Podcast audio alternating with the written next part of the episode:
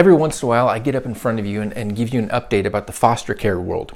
Now, don't worry, I'm not going to ask you to sign up for anything today, but what I want to do as we dive into Galatians chapter 3, verses 10 through about 25, is to start out by describing what the foster care system is all about. And if you're wondering, how in the world does this fit into Paul's writings about the law?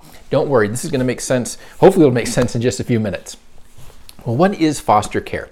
Well, the area that my family ministers in involves children from our community who are in need. There are various ways that a, that a child enters into the foster care system, usually not because of their own choosing. You might find a child in the community who isn't thriving at home because uh, there's some traumatic abuse uh, happening in the, in the family. It might just be that a child's parents are struggling in themselves and they just don't have the uh, ability to, to care for the child's needs. Drugs and alcohol can be a factor in the decision to remove a child from the home. Neglect is becoming more and more of an issue in our family communities. Neglect that results in the child not developing as they should, which can then lead to other problems down the road if an intervention isn't made. And sometimes, every once in a while, a child is taken out of their home because a false report has been made and the community resource just they jump in too quickly and they're too eager to help and so they take a kid out prematurely. What our experience has been as a family is that about 99% of the kids that we welcome into our homes are, are there for valid reasons. Well, what is a foster home? The simplest and most direct answer is that a, a foster home is a guardian, a, a guardian for the child. Remember that word guardian.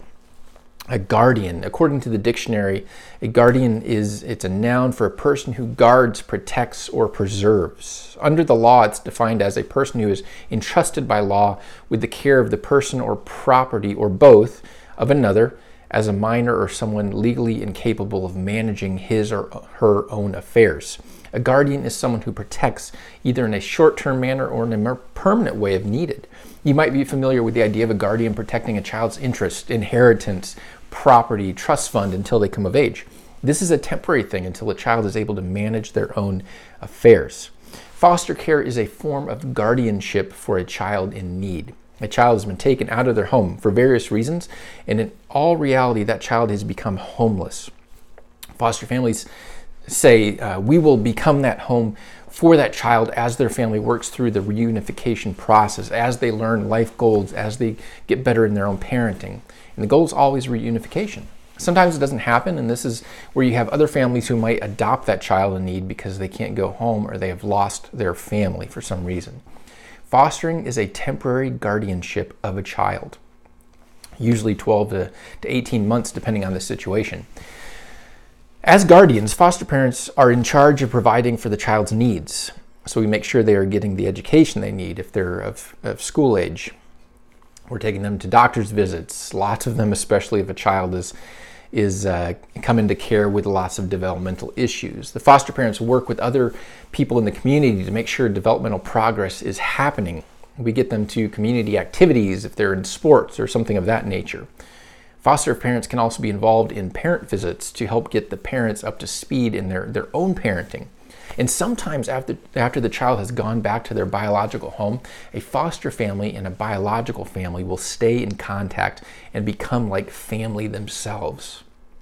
Now, even though foster parents hold a guardianship role, we aren't the full authority in the child's life. We can take them to doctor appointments, but it's up to the parent or the state representative to okay vaccination and changes in medical treatment.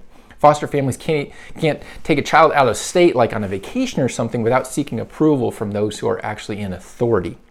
Foster families can't even take a child for a haircut without getting permission from the biological mom or dad first. So, foster families are in a guardian role but they are not the final authority for that child in need. Tuck this guardian idea, put it in the back of your mind, and we're going to pull it out a little bit later. Now, Paul is leading us through his argument about why the faith that Abraham displayed was the same faith that we need. And in the process, he is he is uh, he has to transition his argument to take us through the law to understand the full grace that we have received from Jesus Christ. Now, one of the things that he's going to do is answer the question why the law then? Found in, in verse 19 of chapter 3. Why the law? This is a great question. This is actually a relevant question for our time because the church has a, a, full canon of scripture that includes the Old Testament law. And so we need to know how to handle that as people have questions about what the Bible means. Think about think about this. Think about your friend or your neighbor who gets curious about Christianity, about what it means to follow Jesus. And the advice that they are given is a good place to start is go go read the Bible you want to have a good place to start go read the bible well if they open up to the first books of the old testament what are they going to what are they going to get they're going to get some very engaging chapters about the beginning of humanity and a family that is called out by god who then in turn grows into a very large group of people the inquiring person is going to see some really cool stories about that large group of people being saved from some pretty aggressive world powers and then pretty quickly they're going to be hit in the face with some pretty crazy rules. Crazy because they were meant for a certain people at a certain time for a certain purpose. But to a casual reader, the question is going to be what in the world do these rules have to do with me? Am I supposed to follow all of this stuff? Is it all true for me? It can be a little overwhelming and maybe a little disheartening. Do I really want to get involved in this religious stuff because it seems like a whole lot of work to me.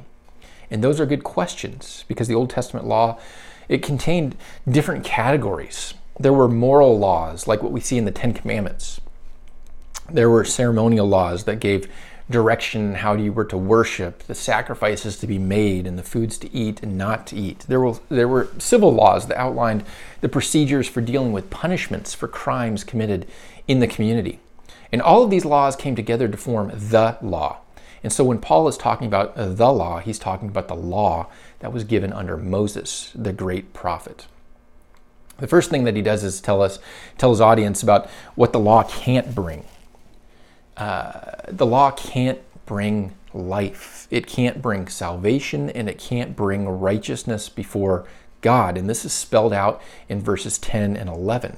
For all who rely on the works of the law are under a curse, because it is written, everyone who does not do everything written in the book of the law is cursed. Now it's clear that no one is justified before God by the law.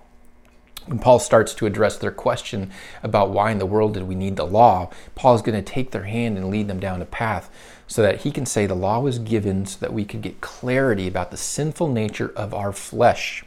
We are sinful to the core and we are need, we are in great need of salvation.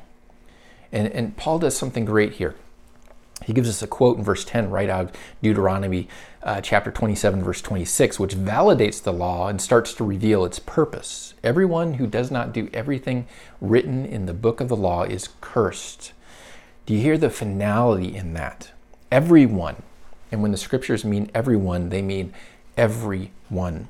The law demands obedience and perfect obedience at that. Jesus says the same thing when he gives his famous Sermon on the Mount to be perfect Therefore, as your heavenly Father is perfect, the law shows us, the law shows us that we can't be perfect because the law exposes our sin.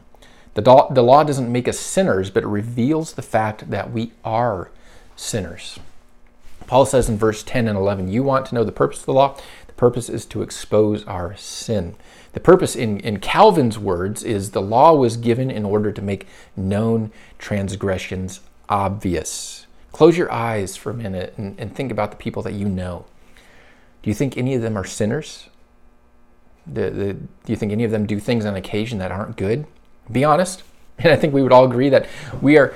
Uh, there are people out there that, that do things that aren't right. And if we're honest, if we're really honest with ourselves, we include ourselves in that list. Well, the law makes those things obvious, literally spells them out on paper or stone tablets if you're Moses taking them down the mountain. Now, if you have children in your home, you might know what it's like to give instructions. Kids, you got parents in the house, and so you know what it's like to get instructions. Parents, think about this. You don't necessarily see your child's sinful heart until you give a command, until you say, son or daughter, do this, and then they look at you and they give you a solid no. Giving the command brings that disobedient heart to the surface. Kids, you might not see your parents' sinful hearts until something frustrating happens or a rule is broken in the house, and then all of a sudden they break out in a tantrum. Paul says that the law makes our sin very and somewhat painfully obvious. But not only does it does it expose our sin, the law also intensifies our sin. Galatians chapter 3 verse 19 uh, Paul says this, why was the law given? It was added for the sake of transgressions. There's a little bit of a debate here on what Paul actually means, but a good translation carries the idea that the law was added to produ- produce transgressions.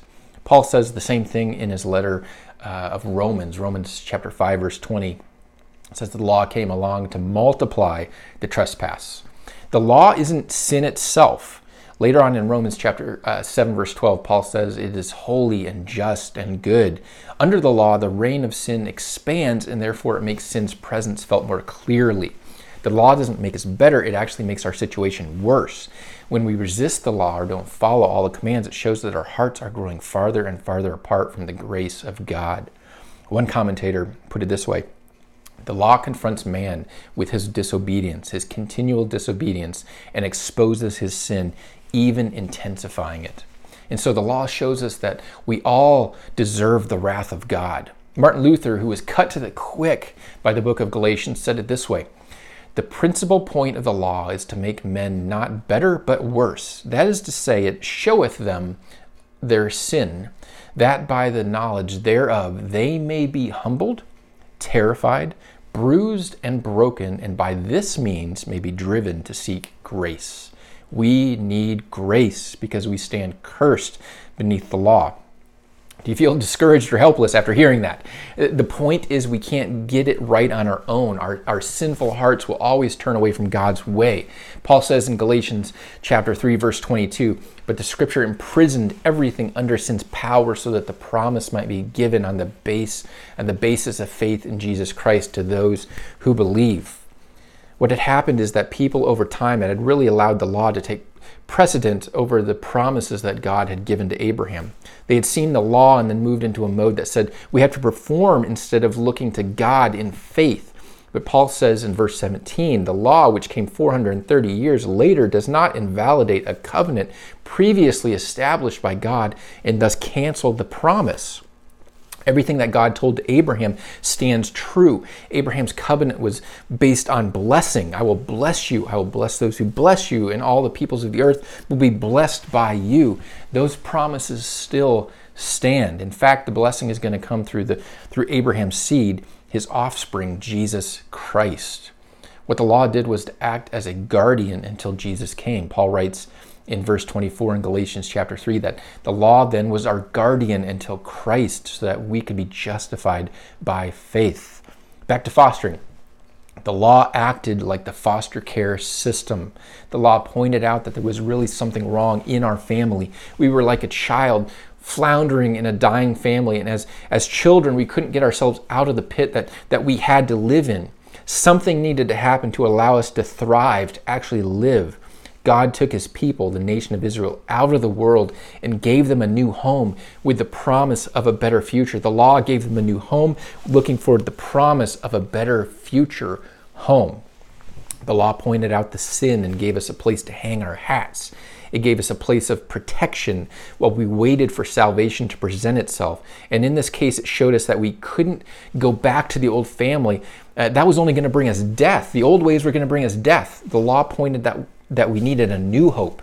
It pointed towards a new hope. I like how N.T. Wright, a New Testament scholar and expert on Paul, puts it. He says it this way The law was given to provide a quarantine for God's people. The medication, the cure for our sins, was on the way. But until that could be administered, the law quarantines God's people between the promises given to Abraham until the fulfillment and freedom found in those promises through Jesus Christ. The law then was our guardian until Christ so that we could be justified by faith. But since that faith has come, we are no, uh, no longer under guardian, for though through faith you are sons of God in Christ Jesus. And we see Jesus woven through Paul's whole tapestry, the whole tapestry of scriptures. If the law showed us that we are under a curse, Paul says that Christ became that curse for us. He stood in our place. And in the same way, that promised Messiah was a blessing for God's people. Uh, the nation of Israel. Christ is the full blessing promised to Abraham when he said that this hope was going to be for the whole world. The, the purpose was that the, the blessing of Abraham would come to the Gentiles by Christ Jesus so that we could receive the promised Spirit through faith. And where the, the law brought imprisonment and intensified our understanding of sin, Jesus came as the freedom giver. And through Jesus, we are part of God's family again. For through faith, you are all sons of God in Christ Jesus. Our time in foster care is done as a sinful people. We are no longer in need of guardianship of the law because now we have a chance to be sons and daughters of God. We have a new family. We've been adopted into a new family. And how do we receive the promises of, of this new family? In the same way that Abraham did, through faith. We've covered two of the mountains that Paul points points out to us in this chapter the promises of Abraham and the law given to Moses for the people.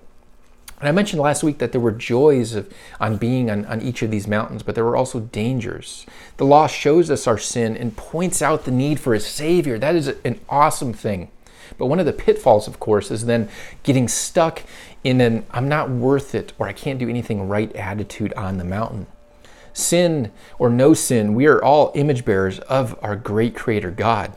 And the purpose of the promises to Abraham in the Mosaic Law was to walk us down a path that leads to salvation through Jesus Christ.